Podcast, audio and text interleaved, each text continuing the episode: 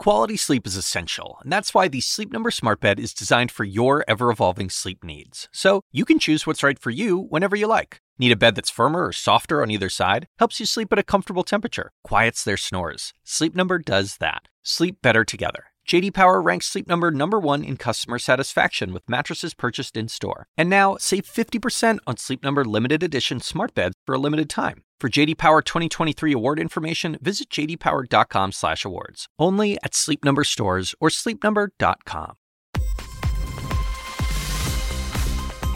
Warm welcome to all of our first movers around the globe. I'm Rahel Solomon, sitting in today for Julia Chatterley. Great to have you with us this Friday. It's another all important jobs Friday in the U.S. The U.S. reporting within the past hour that a much stronger than expected 263,000 jobs were added to the economy last month. For context, we were looking for a rise of only 200,000. The unemployment rate, meantime, holding steady at 3.7%. But a big jump higher in hourly wages, up more than half a percent. Well, that was double what was expected. And this is exactly the opposite of what the inflation fighting Fed wants to see. Industries adding jobs last month included construction, leisure and hospitality, and healthcare. That helped offset some job losses in retail. U.S. investors, meantime, not liking today's number one bid. Red arrows across the screen, and that's because of its inflationary impacts. We're going to have much more to discuss on that, but all of the major averages, as you can see, set to fall more than 1%. Europe mostly lower as well. We'll get to the jobs report in just a moment. But we begin with China easing COVID restrictions in some cities. That's after protests across the country against the lockdowns. Now, at the same time, authorities are using cell phone data to track down protesters. Ivan Watson joins us from Hong Kong with the latest. Ivan, help me understand how significant are these new measures for COVID? Are they small improvements or are they enough to say that uh, they are actually relaxing zero COVID? Look, we're not hearing the Chinese government say that it is abandoning its controversial zero COVID policy. Instead, we're hearing uh, signals that it's making incremental changes, that it's tweaking it. Uh, in the meantime, we're still seeing signs, uh, for example, of uh, frustrated residents in at least three different cities on Thursday, just breaking down some of the barriers that are put up around their communities. This is the kind of thing that Chinese people have been living with uh, for years now as part of these, these onerous uh, restrictions that have taken such a toll on people. Uh, images like this that we've seen in at least two other cities on the same day. Uh, and as a result, we are hearing authorities say, hey, uh, we, we shouldn't be putting so much pressure on ordinary people. The lockdowns shouldn't last for quite as long. Uh, it is a, a, a, fascinating moment where uh, ordinary people are, are saying enough is enough. This was the week people across China said they're mad as hell and they're not going to take it anymore the most widespread display of dissent the country has seen in a generation. Protesters are pushing back against the crushing lockdowns and restrictions of the government's zero COVID policy. But Chinese state media never showed any of these images. Instead, on Thursday, offering scenes of very different crowds somber people lining the streets of Shanghai, honoring former Chinese leader Jiang Zemin he died Wednesday at the age of 96. Jiang is being given the country's highest honors. His open casket met at the airport in Beijing by current Chinese leader Xi Jinping. Jiang was president of China from 1993 to 2003, famous for his trademark spectacles and for periodically bursting into song.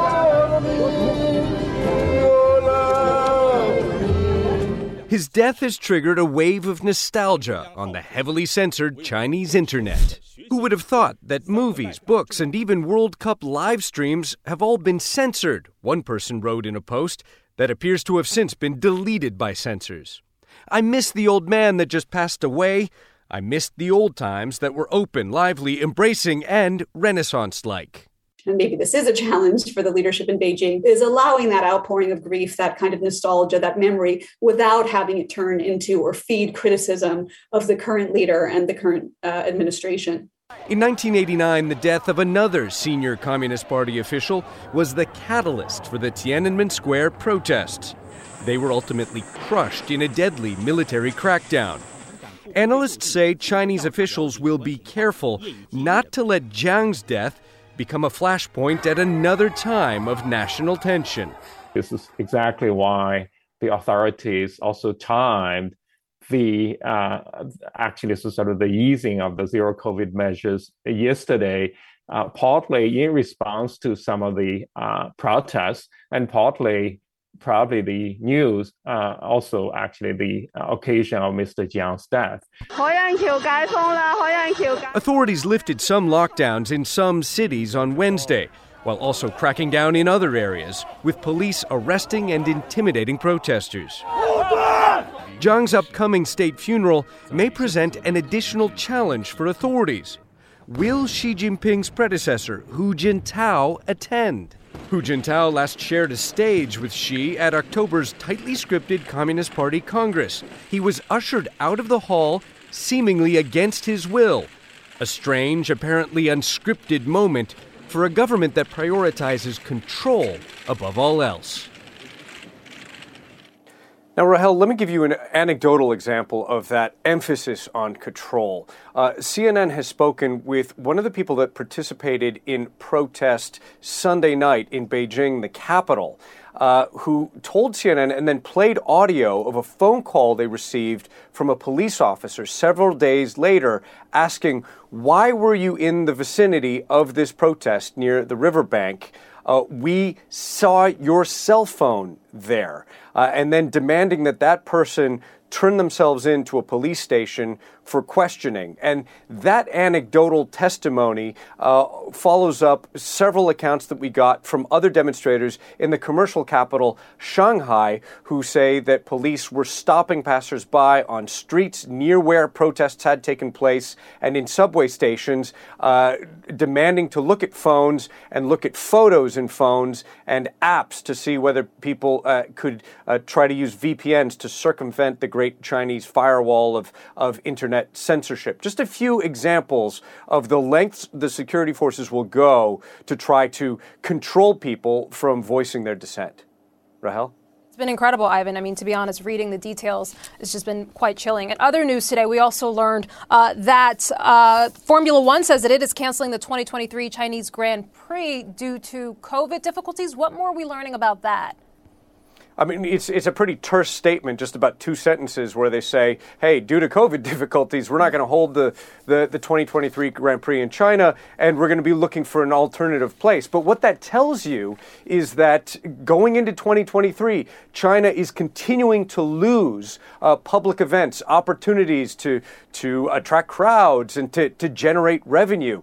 Uh, it is just one of the, the many costs that are very difficult to quantify of what this policy is incurring uh, on Chinese society. It's not just the emotional, psychological well being of ordinary Chinese citizens who've uh, seen their lives upended, been uh, confined to their apartments for maybe two months at a time, you know, rationing food, not able to have their children go to school. It's businesses too. And we've gotten some numbers from the Chinese Ministry of Finance uh, that say that uh, the, the health costs for local governments have soared uh, in the first nine, ten months of this year, uh, with uh, healthcare spending jumping 13% in the first 10 months of 2022, and that they're falling behind on payments. That the 15 biggest Chinese virus testing providers, they're reporting that they haven't been paid the equivalent of more than $6 billion for work that they're doing all of this is costing China money, and perhaps that's why we're starting to hear a shift in tone from Chinese authorities. They're not scrapping zero COVID, but they're certainly saying it's time for to to uh, change to tweak the approach to pandemic control. As you said, incremental changes there, Ivan Watson. Good to have you. Thank you. Let's now get back to that red hot jobs report. The U.S. economy adding 263,000 jobs in November, much hotter than was expected. Julia Pollak is the chief economist at ZipRecruiter. Julia, thanks for being with us. Is this report so good that it's bad? I mean, what's your top line reaction to this? So this report is much stronger. At least this, the establishment survey is much stronger than expected, with 60% more job gains than was typical in 2019, and growth across a very, very broad and unusually broad set of industries. Uh, that wage growth number also is concerning, and that's probably why we're seeing stock markets react the way they're doing. Uh, much, much stronger there was a, there was sort of the hope that wage growth was cooling. That's what the last report suggested, but wage growth uh, popping right back up in this report. Uh, and there are several reasons why that may continue. Uh, one, we still have a very tight labor market. Two, job seekers now have new expectations. Uh, they're seeing their friends get double digit increases, they're seeing uh, their friends get signing bonuses, and so they're holding out for those. Uh, and then there's been an increase in union activity, and the pay transparency laws are also encouraging companies to raise their pay for existing workers to match the offers that they're now having to post in their job postings. Right, wages increasing from 4.7% annually last month to 5.1% uh, in this most recent report. Julia, how do you explain the recession warnings that are everywhere with the fact that the labor market continues to show just incredible resilience and the fact that consumers continue to spend? I mean, you would think that both things stand at odds with one another. Sure. So this labor market is still being propped up by the continued recovery of industries like leisure and hospitality that are still well below their pre pandemic strength, and by the strength of the U.S. consumer. Despite this rapid increase in interest rates, uh, that should be reducing employment in construction, in manufacturing, uh, and in a range of industries that are typically very, very sensitive to rising interest rates. This time, seems to be somewhat different. One, because US homeowners have locked in those sub 4% mortgages, and so they're not seeing their mortgages go up, and that's why uh, their spending is not being affected by the increase in interest rates too, too badly. Um, and then business balance sheets are also by and large very strong. Uh, companies use that period of low interest rates to get a hold of credit and, and cash, and many of them are now sitting on a lot of cash. They are somewhat insulated from what's happening in the stock market, uh, and that's why we're continuing to see you know surprising a surprising degree of resilience. I think you make an interesting point about thinking about the sectors, right? I mean, where we are still seeing growth, leisure and hospitality, as you pointed out. The layoffs that we have seen have largely been focused in areas that are more interest rate sensitive, technology, uh, right. housing, for example, media and uh, folks and companies that are more sensitive to advertising. At what point in this cycle do you think that that broadens and then we actually really start to see a slowdown? Because we haven't seen that type of slowdown yet. So there are a couple of signs that a slowdown may be coming uh, in this jobs report. So we see a decline in temporary help services employment. Temporary help services employment is usually sort of a leading indicator. It falls in the months uh, prior to a recession.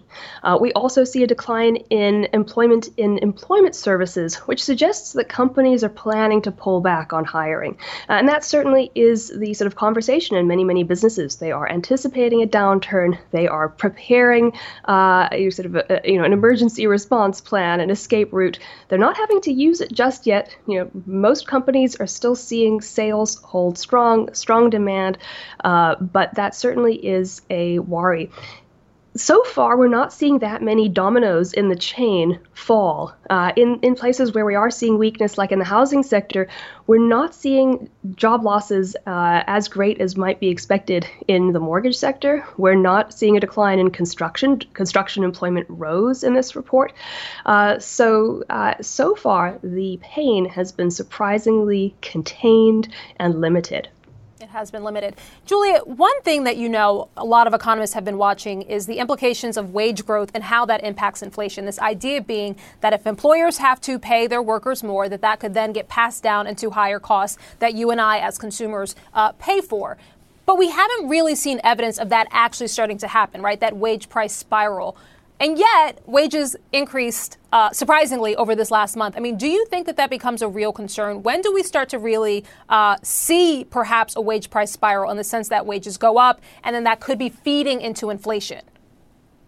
Well, so initially, the main contributors to inflation were energy costs uh, and, and goods prices. But now there is a sign that the main driving force is sort of core services inflation, and that is largely driven by wage growth. Uh, wage growth, you know, annual uh, earnings increases of 5.1% are totally incompatible with inflation of you know, an inflation target of 2%. So yes, wage growth is much too high to bring inflation down to where the Fed wants it to be, uh, and inflation will probably take quite a lot longer to come down than than the Fed would like. Um, so Julia, they may still that, slow down. So does that mean that just that's an interesting point that I just want to follow up on really quickly. So does that mean that mm-hmm. if now we are starting to see wages trickle into uh, service inflation, that the Fed will have to put more people out of work because part of this inflation is being driven by the labor market? I think they may just uh, be more patient. They may just take longer to see inflation come back down to where it should be. Uh, you know, in past inflationary episodes, it's taken four or five years to bring inflation back down.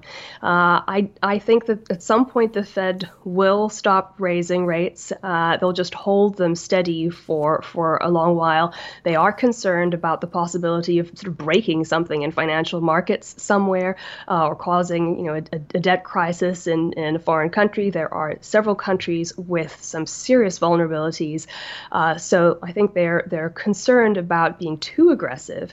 Uh, they may pause, allow inflation to stick around and be higher than they'd like for longer, uh, and bring it down more gradually. Mm. Julia Pollak, wonderful to have you. She is the chief economist at ZipRecruiter. Turning to sports.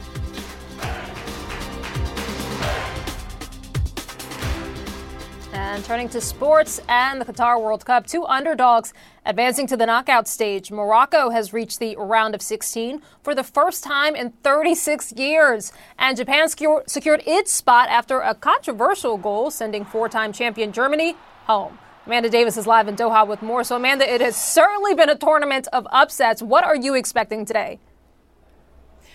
Well, this tournament has taught us anything. It's expect the unexpected. Uh, Thursday really was quite something, and we're still feeling the shockwaves reverberate uh, around the streets of Doha. But in terms of today, the Cameroon coach Rigobert Song, he says he and his side know this Brazilian squad off by heart for whichever team Tite puts out and that they're preparing for it as if it is a final. Cameroon are looking to reach the knockout stage for the first time since that famous run at Italia 90, but they haven't won their final group game in any of the last seven World Cups. And remarkably, Brazil haven't faced a single shot against them on target so far in their two games. We do know, though, that Cameroon can score goals. They fought back from two down. You might remember in their last game against Serbia, they drew two all. But the issue with that is they know they have to win if they want any chance. They have to try and score goals. And with the attacking threat that Brazil pose, that is when things could get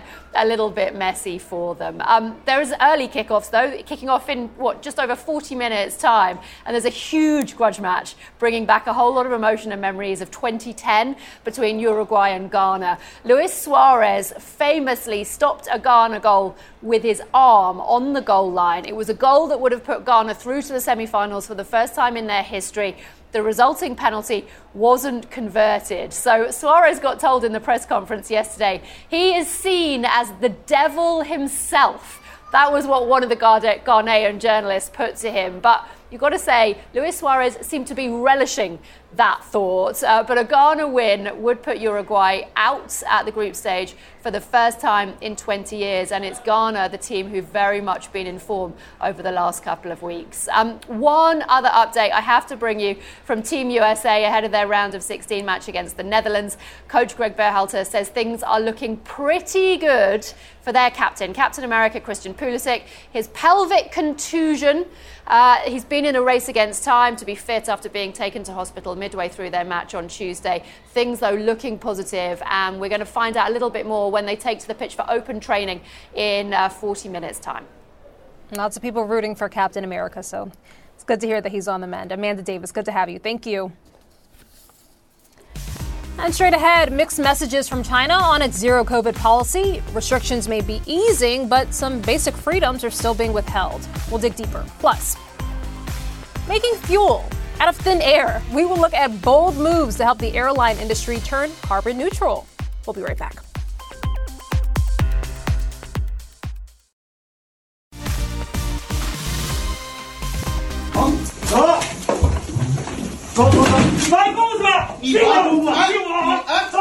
You're watching video recorded Wednesday in China's southern city of Hangzhou. Police aggressively enforcing the zero COVID strategy there, dragging this man, as we can see, from his home.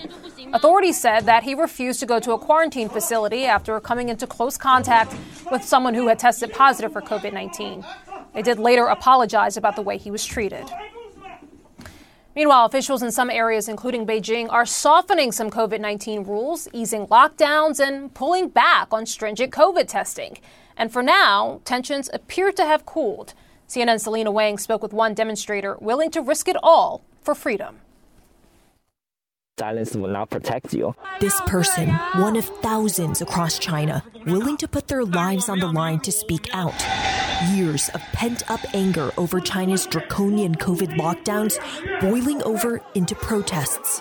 I felt like I lost control of my life because of this COVID policy. Nobody is telling you when this is going to end. We are limited physically, and now we're limited mentally. We are forbidden to express our ideas. For some, that cathartic emotional release spilled into calls for political changes. Some even chanted for Xi Jinping to step down. He's the one who's responsible for this uh, whole policy thing. But for me, first thing first, I want the zero COVID policy gone. And if we have more freedom of speech and freedom of press, of course, that would be great. What do you think you guys achieved by participating in that protest? If you don't demonstrate, if you don't show them your voice, your idea, they will never know. And this is what happened next. China's security apparatus swiftly smothered the protests. CNN is shielding the protesters' identity because of fears of retribution, even conducting the interview in a car to avoid tracking from authorities. Police are calling and visiting the homes of some protesters, and in Shanghai, randomly stopping people to check their phones on streets and what appears to be in subways. Protesters say they're looking for VPNs needed to use banned apps like Twitter or Telegram, which some protesters use to communicate. Another protester told CNN, I'm afraid we cannot hold protests like this again in the future. There are always undercover agents in our Telegram group.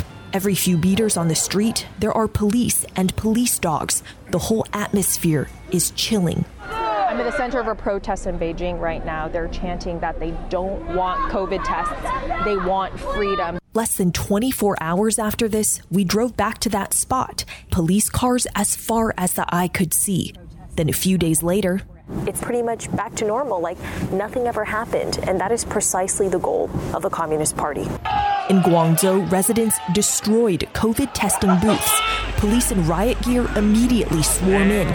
They march through a market, shouting at people to leave, firing tear gas to disperse protesters, pushing through with shields and making arrests. Authorities have gone into overdrive to censor all evidence of unrest online that white piece of paper rep- actually represents the censorship and uh, all the deleted contents. You cannot arrest us for just holding a white paper. I still have that white paper. I protested and I put it in my diary as a souvenir to show my future generations that so you should always fight for your rights and never let your voice be silenced. How does it make you feel, though, that the government even censored pictures of people holding white papers? By doing this, they're just going to make the crowd even angrier instead of trying to silence us. They should really focus and try to think why this happened. Authorities are silencing them, but it seems they are listening. Right after the riots in Guangzhou, the city started lifting some lockdowns, removing COVID roadblocks. Unsealed, we are unsealed. A man screams with excitement as he bikes through streets being opened up. But so many others are still counting down their days in lockdowns and quarantine, wondering when zero COVID will really end. Selena Wang, CNN, Beijing. And I want to bring in now Professor Susan Shirk. She is the former Deputy Assistant Secretary of State in the U.S. Bureau of East Asia and Pacific Affairs. She is also the author of Overreach How China Derailed Its Peaceful Rise. Professor Susan, it's wonderful to have you on this day. First, I want to ask this news that China may be sort of peeling back incrementally, as our correspondent put it, uh, some of these policies. What does that mean to you? I mean, are, are these significant? Is this the beginning of a relaxing of zero COVID? Zero COVID? I think it's pretty clear that the zero COVID extreme policy is being relaxed in response to the protests. Um, and we see especially the effort finally at long last to vaccinate, to make a major effort to devote resources to expanding vaccinations, especially among the elderly population. You know, for so long, the resources, the money, and the manpower that could have gone into uh, vaccinating everyone uh, was devoted to this testing and quarantining uh, approach. Mm-hmm. But it's pretty apparent that now they've adapted, they've responded to the discontent, and that's the direction they're moving in, which is certainly going to be welcomed by people in China as well Absolutely. as the rest of the world. So then, do you believe that this is the protest became to a point where it was politically too dangerous for Xi, or do you just think that zero COVID clearly proved that it had its limitations? Both. I mean, uh, it had proved its limitations a lot earlier, uh, but this highly centralized, personalistic, dictatorial system, you know, uh, is not very good at getting feedback from the bottom uh, from the uh, the roots, the grassroots of the society. So it really takes something extreme like the protests that we saw in multiple cities to get the attention of the leadership and finally they made the the pragmatic move. Mm. One thing that got my attention, Susan, when I look at the videos of the protests, which we're also showing on your screen here, is that many of the protesters are young. Economically, how damaging has this policy been for China? I mean, we know unemployment, for example, in China is very high. I think 18 to 20 percent. And unemployment among young people is also very high. So, how damaging and how much of this frustration from the people is because of the economic ramifications of zero COVID? Well, I think it's probably the case that much of the frustration comes from the economic problems, especially unemployment, as you point out. And uh, the Xi Jinping administration, in addition to continuing the extreme zero COVID approach, which of course was uh, very disruptive of economic life, and made it very difficult for many people to get to their jobs. They lost their jobs, uh, especially urban migrant population who work in services.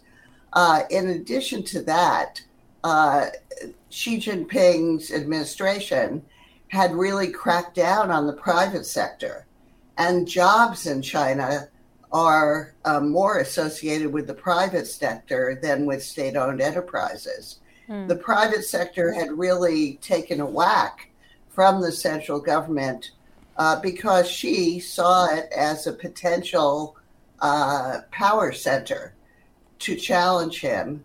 And, bec- and so he imposed quite drastic regulations back in 2021, and the private sector hasn't responded since. You see all the private entrepreneurs who are heading for the exits. Hmm. Susan, what do you expect now? I mean, we're starting to see these uh, small incremental pullbacks of zero COVID, but we're also seeing a crackdown on uh, free speech, as we said. We're also seeing uh, censorship, of course. We're also seeing uh, people's phones being checked. I mean, what do you think happens now? That's really hard to predict. Uh, of course, they're combining the uh, repressive approach to preventing more collective action. And they're ready. They've got tremendous capabilities in that regard. Uh, and I expect that that will continue. And of course, that's very much resented especially mm. by young people. But on the other hand, if the government has been responsive, then I'd say it's the rare individual in China who would dare risk their whole future by coming out to demonstrate uh, next time. It's, it's a very interesting point. Susan, it's been wonderful to have you. Thank you. That's Professor Susan Thank Sherman. you. Thanks so much.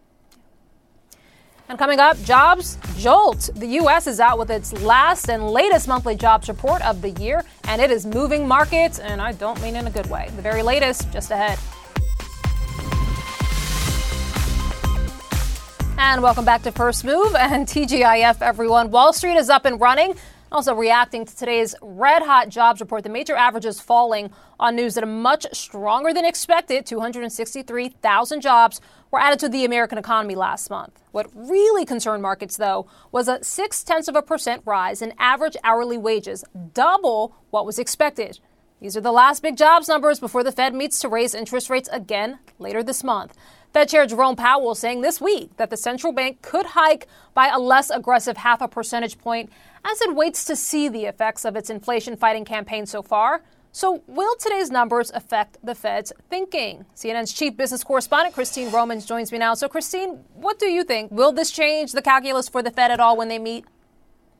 I think the Fed is pretty much baked in here for a 50 basis point uh, rate hike next time around, but they're going to be very careful about watching how that data is coming through. I mean, there's usually depending on how you measure it, an up to six month lag on when uh, rate hikes start affecting or monetary policy starts affecting the labor market. It is a, a, a la- there is a lag, and so if you look back to March and you look toward today, um, it might be that those big bid rate hikes just haven't filtered through to the economy yet. But here's what we know resilience, right, Rahel? Resilience is the word of the week. The unemployment rate, 3.7%, still stuck in that 3.5 to 3.7% uh, band, and that is that is just remarkable. That 3.7 percent number that you're still that low, near a 50 year low for the unemployment rate, and then you start talking about the jobs added. This the the lowest number of jobs added in a year and a half. But any other time in American history, 263,000 jobs added would be quite quite strong, especially considering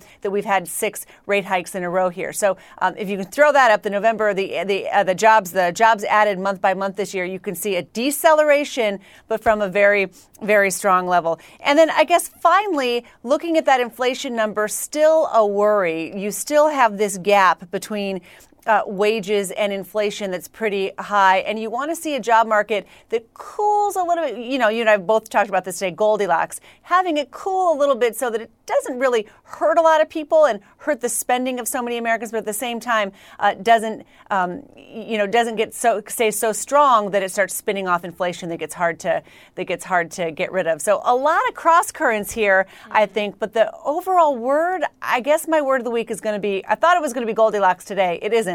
I think resilience. I think is the word of the week. Yeah, I, mean, I think that's a fair word. I mean, I think one thing that I might say is that it's too good that it's not. It's it's too good that it's bad. Christine, before I let you go, one thing that also one thing that got my attention that you and I talk about a lot is the labor force participation rate. Yeah. That not helping the Fed in this report. I mean, it it didn't budge. Yeah, not moving at all here. And what you want to see, I think, right, with all of this talk of, of, of job openings, 10 million job openings, um, wages increasing, you want to maybe two years after the COVID crash, you want to see more people starting to come into the labor market. But we really haven't seen that. And, you know, the Fed, or at least not this month, in a big way at least. And, you know, the Fed chief was talking about this this week in this Brookings Institution uh, speech he had. Remember, he was talking about how there are some retirements that are probably going to stick. The COVID retirements mm-hmm. are going to stick, and there'll likely be be some investing uh, in technology to replace jobs that you just can't get the workers. It is still a very tight job market. You have still, for every job open, um, you know, there are there are so many there, there are just so many jobs open for every job mm-hmm. seeker mm-hmm. that it's really a mismatch still. It's, it's, a great point. I think the last estimate was 1.7 for every one American looking. It's a very interesting time, I think, to, to be covering the economy, Christine, to be honest, because the pandemic, as you know, did so many strange things to the yeah. economy. And now we're all just trying to understand, yeah. you know, what the other side of this looks like. Christine Romans, great to have you.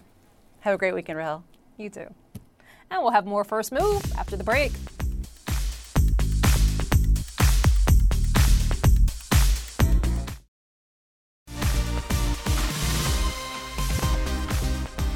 Welcome back. A wave of layoffs has spread throughout the tech industry. Companies like Meta, Twitter, and Amazon all announcing significant job cuts in recent weeks. So, what's happening in tech and what does it mean for the economy? CNN anchor Poppy Harlow spoke with someone who knows Silicon Valley better than most, Reid Hoffman. He co founded LinkedIn and was also one of the first investors behind Facebook. For those of us who are a little older, have lived through these kind of uh, uh, bear markets and, and retractions before. There's still a lot of energy in technology. It's just that each entity and each company now goes, as opposed to trying to do everything, we have to do a few things really well. And ultimately, that's better for the industries. That's better for society. Obviously, there's a lot of pain in the dislocation. There's, you know, uh, layoffs are never a good thing. Uh, but uh, but I think that's what's going through. I don't think this is like a you know kind of like for whom the bell tolls moment. I think it's right. a it's a it's a refocusing moment. You were one of the first investors in Facebook. Do you think, looking at it now, it is a net positive for the world and society and and truth, or not? Yeah. So I think um, well, truth is, I think, a little bit more complicated. I do think it's a net positive.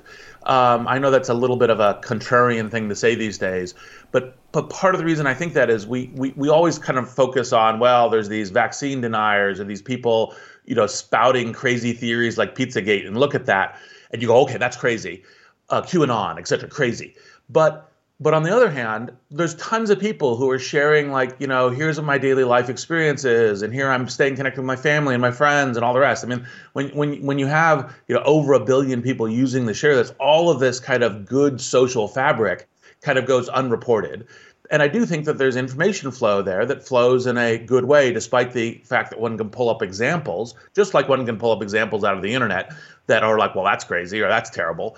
And so I think it is net positive. Now, on the people are dying from the crazy. Some people are dying yeah. from the crazy. Like, and I wonder, um, you know what I, I mean? QAnon conspiracy theories have led to actual violence. Yeah, um, uh, 100% think that that's a problem and and and and it needs uh, work. But by the way, people are dying from driving on highways too, and we don't say stop driving on highways. right? Except, I mean, except companies like Facebook are making money off of this. Well, but then again, you say, well, people are selling cars, and so I mean, I think, I think the I, look, I think I, am not trying to say there are no issues and it can't be yeah. improved. Yeah.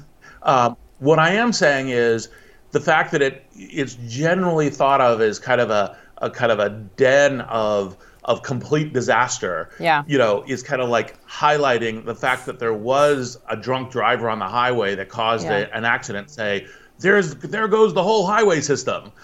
How do you make it yeah. better and safer for when my kids are old enough to get on the platforms? They're more protected. So I think there's two or three variables. So one variable is to say, I think one of the legitimate criticisms of social media is that because they're pursuing engagement and clicks and time, that um, it, it tends to, to orient towards agitation, mm. towards division, towards anger, towards fear, towards you know disregard, and um, and you say, well, okay, let's let's let's let's try to create like kind of the tuning of the algorithms, the tuning of what's going on to to to to to contain that sum. Obviously, some anger or disregard is important. You say, you know. Uh, uh, you know, a manufacturer is putting lead in children's toys, you say I should be angry, right? Yeah. Um, but but but like try to do that generally. I also think that freedom of, of reach and freedom of speech are not the same thing. So I should be able to say the moon is made out of blue cheese or the Holocaust never happened, you know, both of which are kind of crazy town statements.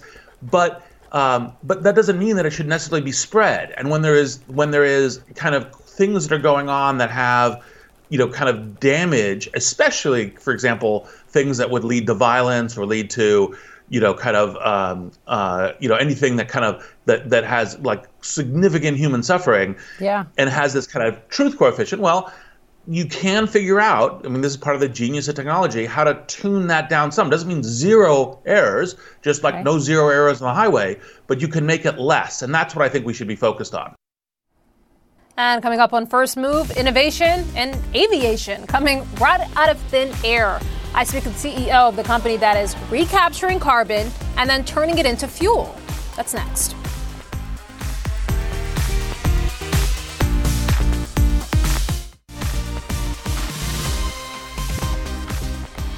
Welcome back. Fuel from thin air. It may sound like science fiction, but one tech startup is making it a reality.